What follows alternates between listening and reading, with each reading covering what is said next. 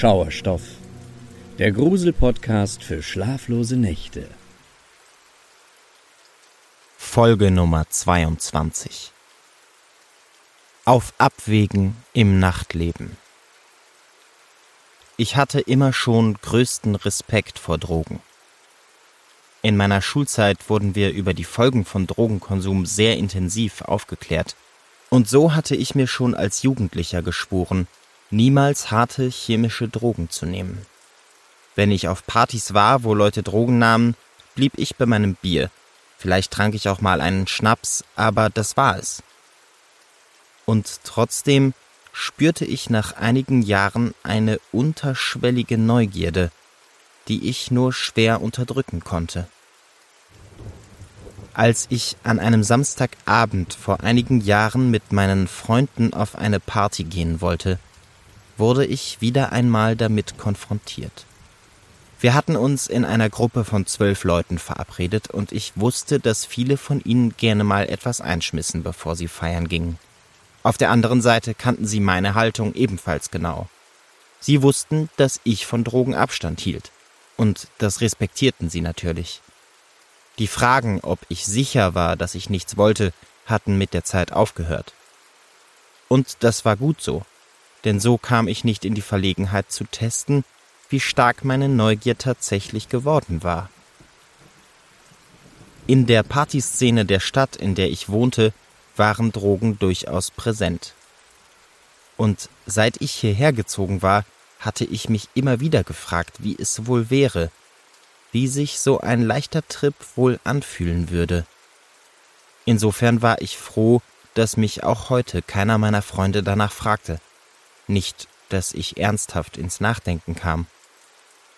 Kurz nach Mitternacht bestellten wir ein Uber und kamen wenig später gut gelaunt am Club an. Er lag an einer Hauptstraße am Rande eines Industriegebiets. Ein paar hundert Meter weiter stand ein billiges Hotel.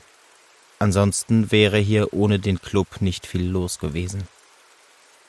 Die Schlange hatten wir schnell überwunden und die Musik im Club war genau mein Ding. Ich hatte eine anstrengende Woche hinter mir und das Tanzen im Discolicht, in dem man das Gefühl hatte, dass einen ohnehin niemand richtig sah, war jetzt genau das, was ich brauchte. Als ich nach eineinhalb Stunden das erste Mal auf die Uhr blickte, war ich erstaunt darüber, wie schnell die Zeit vergangen war. Ich fühlte mich großartig.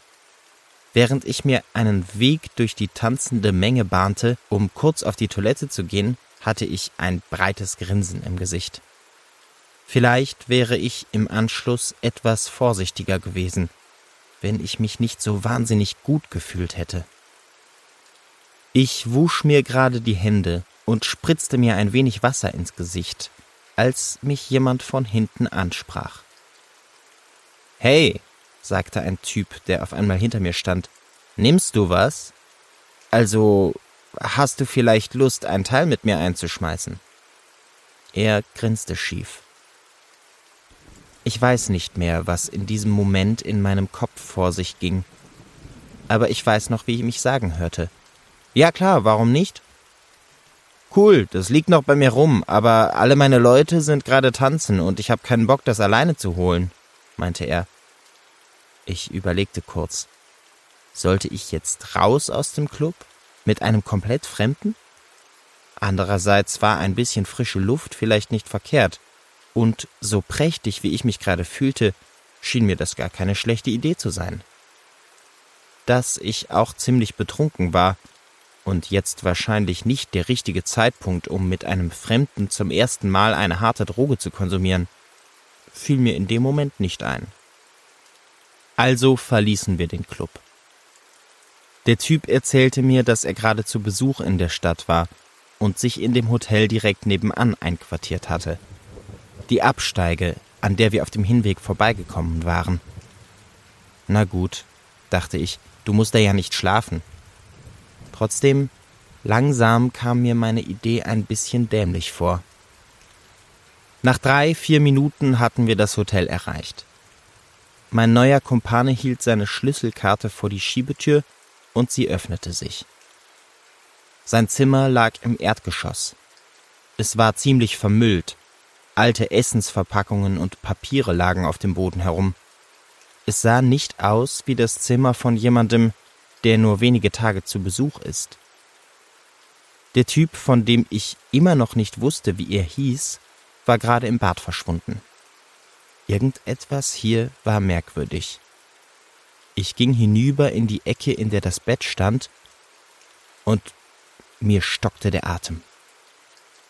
Bis zu diesem Zeitpunkt hatte ich noch nie in meinem Leben einen Leichensack gesehen. Zumindest nicht außerhalb des Fernsehens. Aber wenn ich mich nicht täuschte, lag hier einer neben dem Bett. Und oben, auf dem Sack, lagen eine Rolle Frischhaltefolie und ein riesiges Messer. Ich spürte, wie ich zu schwitzen begann. An was für einen Verrückten war ich hier geraten? Ich ging zu dem zerknautschten Sofa, auf dem ich gesessen hatte, und begann fieberhaft zu überlegen. In dem Moment ging die Badezimmertür auf. Der Typ setzte sich neben mich. Er hatte zwei Tabletten in der Hand und legte sie auf den Tisch, direkt neben eine große Fotokamera. Die fiel mir jetzt erst auf. Er schob mir eine der Tabletten hin. Hier, das ist deine. Mein Herzschlag wurde noch ein bisschen schneller. Jetzt musste mir etwas einfallen. Ich hatte ja keine Ahnung, was diese Tablette mit mir anstellen würde und was er im Anschluss mit mir vorhatte. Gibt's unten einen Getränkeautomaten oder sowas? fragte ich unsicher. Irgendwas, wo man was mit Geschmack kriegt, zum Runterspülen. Bier, Cola, irgendwas? Er verdrehte die Augen dann stand er auf und sagte mir, ich solle sitzen bleiben, er würde mir was holen gehen. Im nächsten Moment war der Typ draußen. Den Schlüssel hatte er mitgenommen. Ich hastete rüber zum Bett. Dahinter war ein Fenster. Gott sei Dank, dachte ich, als ich feststellte, dass es sich öffnen ließ. Und Gott sei Dank, dass das Zimmer im Erdgeschoss war. Das Fenster war nicht groß, und kurz hatte ich Sorge, ob ich überhaupt hindurchpassen würde aber ich zwängte mich durch und eine Sekunde später stand ich auf der Straße. So schnell ich konnte, lief ich zurück zum Club. An Party war jetzt nicht mehr zu denken. Aber vor dem Club standen Taxen. Wahnsinnig erleichtert ließ ich mich in das erstbeste Auto auf den Beifahrersitz fallen und ließ mich nach Hause fahren. Am nächsten Tag fragten mich meine Freunde, wo ich geblieben war. Als ich ihnen erzählte, was passiert war, waren sie schockiert. Drei von ihnen boten mir an, mit ihnen zu dem Hotel zu fahren und nach dem Typen zu fragen, um sich das Ganze bei Tageslicht anzusehen. Doch als wir an der Rezeption nachfragten, erfuhren wir, dass er früh am Morgen ausgecheckt hatte. Ich will gar nicht darüber nachdenken, wie knapp ich an jenem Abend möglicherweise doch einem schrecklichen Schicksal entkommen bin. Meine Neugierde in Bezug auf harte Drogen hatte sich mit diesem Erlebnis jedenfalls endgültig erledigt.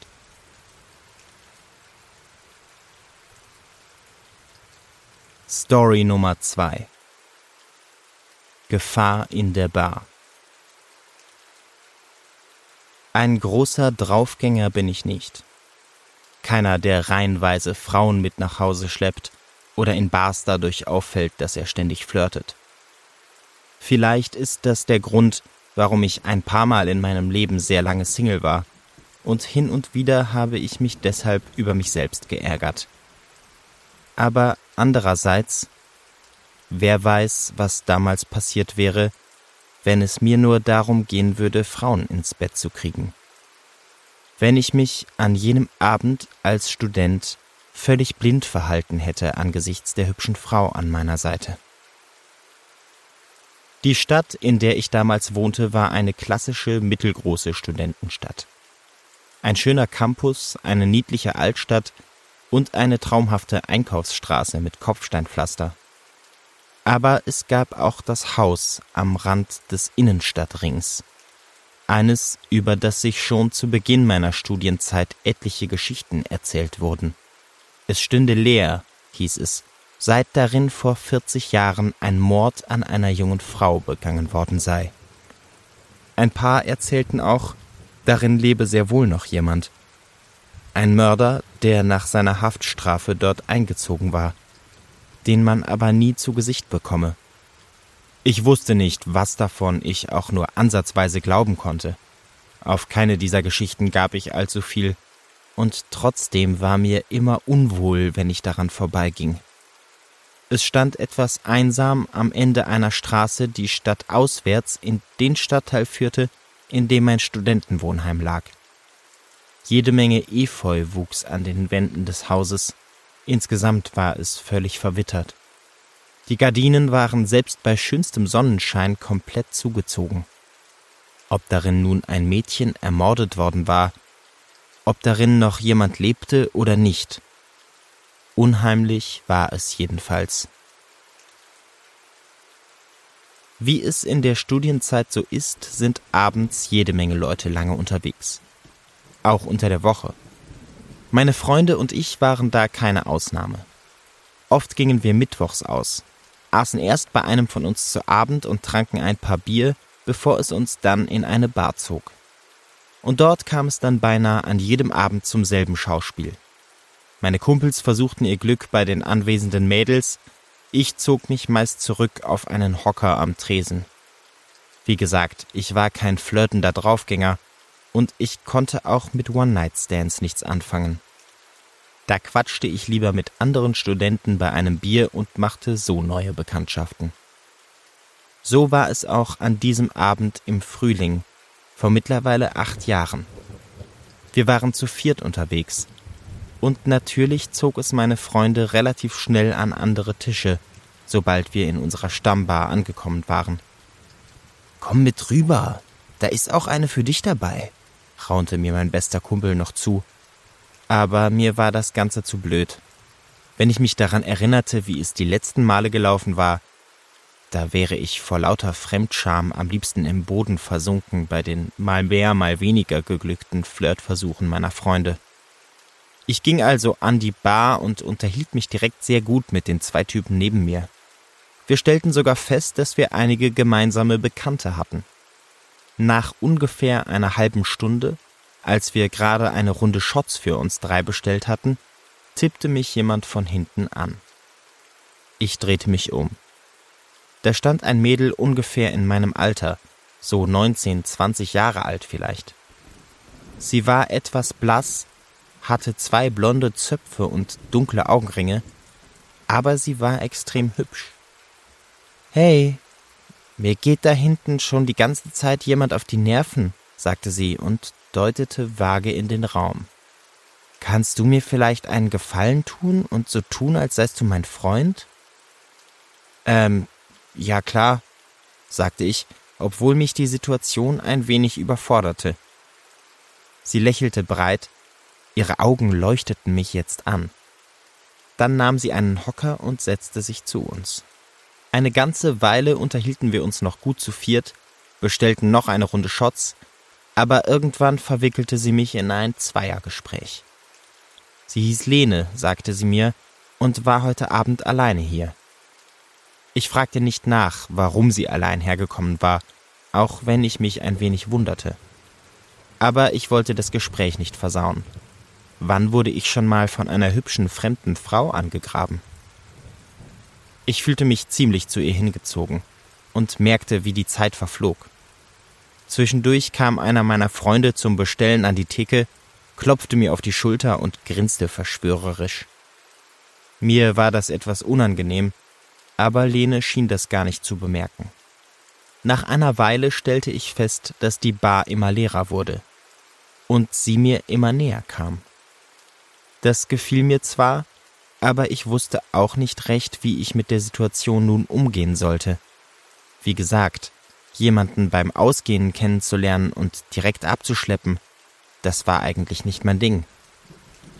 Sie allerdings schien das anders zu sehen und sagte unvermittelt, dass sie so langsam mal nach Hause gehen würde.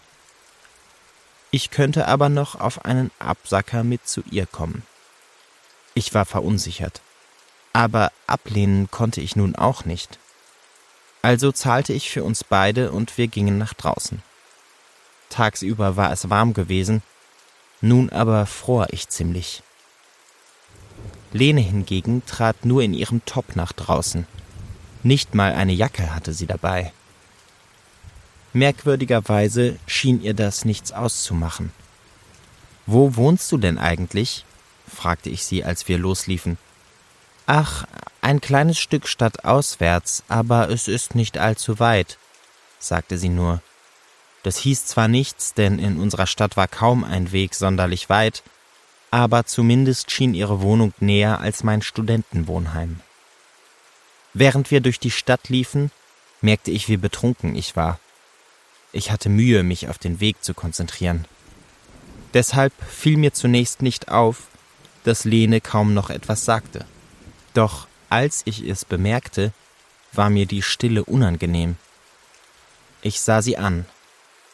Irgendwie hatte sich ihr Gesicht verändert. Die Augenringe, die vorher noch von ihrem Strahlen übertüncht wurden, kamen nun deutlich zur Geltung. Ihr Gesicht sah auch angestrengter aus, fast verbissen. Die Wangen und Kieferknochen kamen deutlich zur Geltung. Wohnst du eigentlich alleine oder in einer WG? Ich versuchte, sie wieder in ein lockeres Gespräch zu verwickeln. Hm, weder noch so richtig, glaube ich. Das war kein Scherz. Sie lachte nicht. Sie wirkte eher nachdenklich, und sie sah mich nicht an. Das musst du mir jetzt aber erklären, meinte ich. Jetzt drehte sie sich zu mir. Ihre Augen waren größer, als ich sie in Erinnerung hatte. Die Augäpfel traten fast ein wenig hervor. Ich glaube, das verstehst du erst, wenn du es siehst. Es war sonderbar. Sie presste die Worte jetzt hervor, schien fast angestrengt. In meinem Kopf drehte sich alles. War sie an der Bar nicht ganz anders gewesen? Oder war ich so betrunken, dass ich das alles nicht gemerkt hatte? Ich fühlte mich überhaupt nicht mehr wohl damit, sie zu ihr zu begleiten. Aber ich konnte ja jetzt auch nicht einfach gehen. Wir liefen weiter, während ich versuchte, meine Gedanken zu ordnen. Praktischerweise gingen wir nun in Richtung der Hauptstraße, die mich zu meiner Wohnung führen würde. Von dort konnte ich im Zweifel auch weiter nach Hause laufen, falls ich mich bei Lene nicht wohlfühlen würde, dachte ich. Das beruhigte mich etwas. Wir sind da, hörte ich Lene jetzt von der Seite sagen. Ihre Stimme klang zittrig. Ich hob den Kopf und blickte nach vorne. Natürlich. Wir standen direkt vor dem Tor zu diesem verfluchten Haus. Im Dunkeln wirkte es noch bedrohlicher, noch schauriger. Die Geschichten, die ich darüber gehört hatte, schossen mir durch den Kopf. Doch bevor ich irgendetwas sagen konnte, griff Lene nach meinem Arm. Und in diesem Moment ging das Licht in dem Haus an. Dieses Haus, in dem ich nie zuvor auch nur ein Lebenszeichen wahrgenommen hatte, wurde nun von einem Moment auf den anderen in jedem Fenster erleuchtet.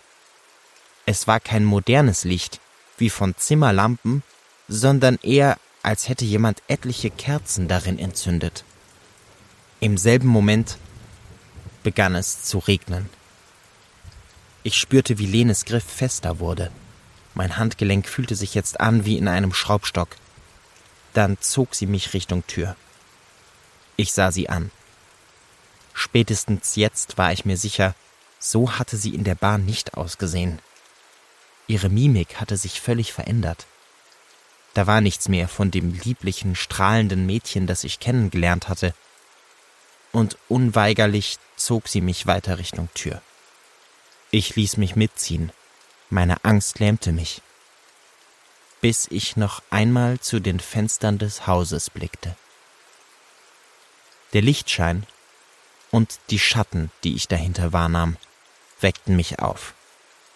Nun befreite ich mich mit einem Ruck mühsam aus ihrem Griff, drehte mich um und rannte los, so schnell wie ich wohl nie zuvor gerannt war. Den Regen spürte ich kaum. Bis zu meinem Wohnheim waren es von hier knapp zwei Kilometer, und trotzdem hielt ich nicht an, bis ich vor meiner Haustür stand. Erst als ich zu Hause auf meinem Bett saß, konnte ich aufatmen.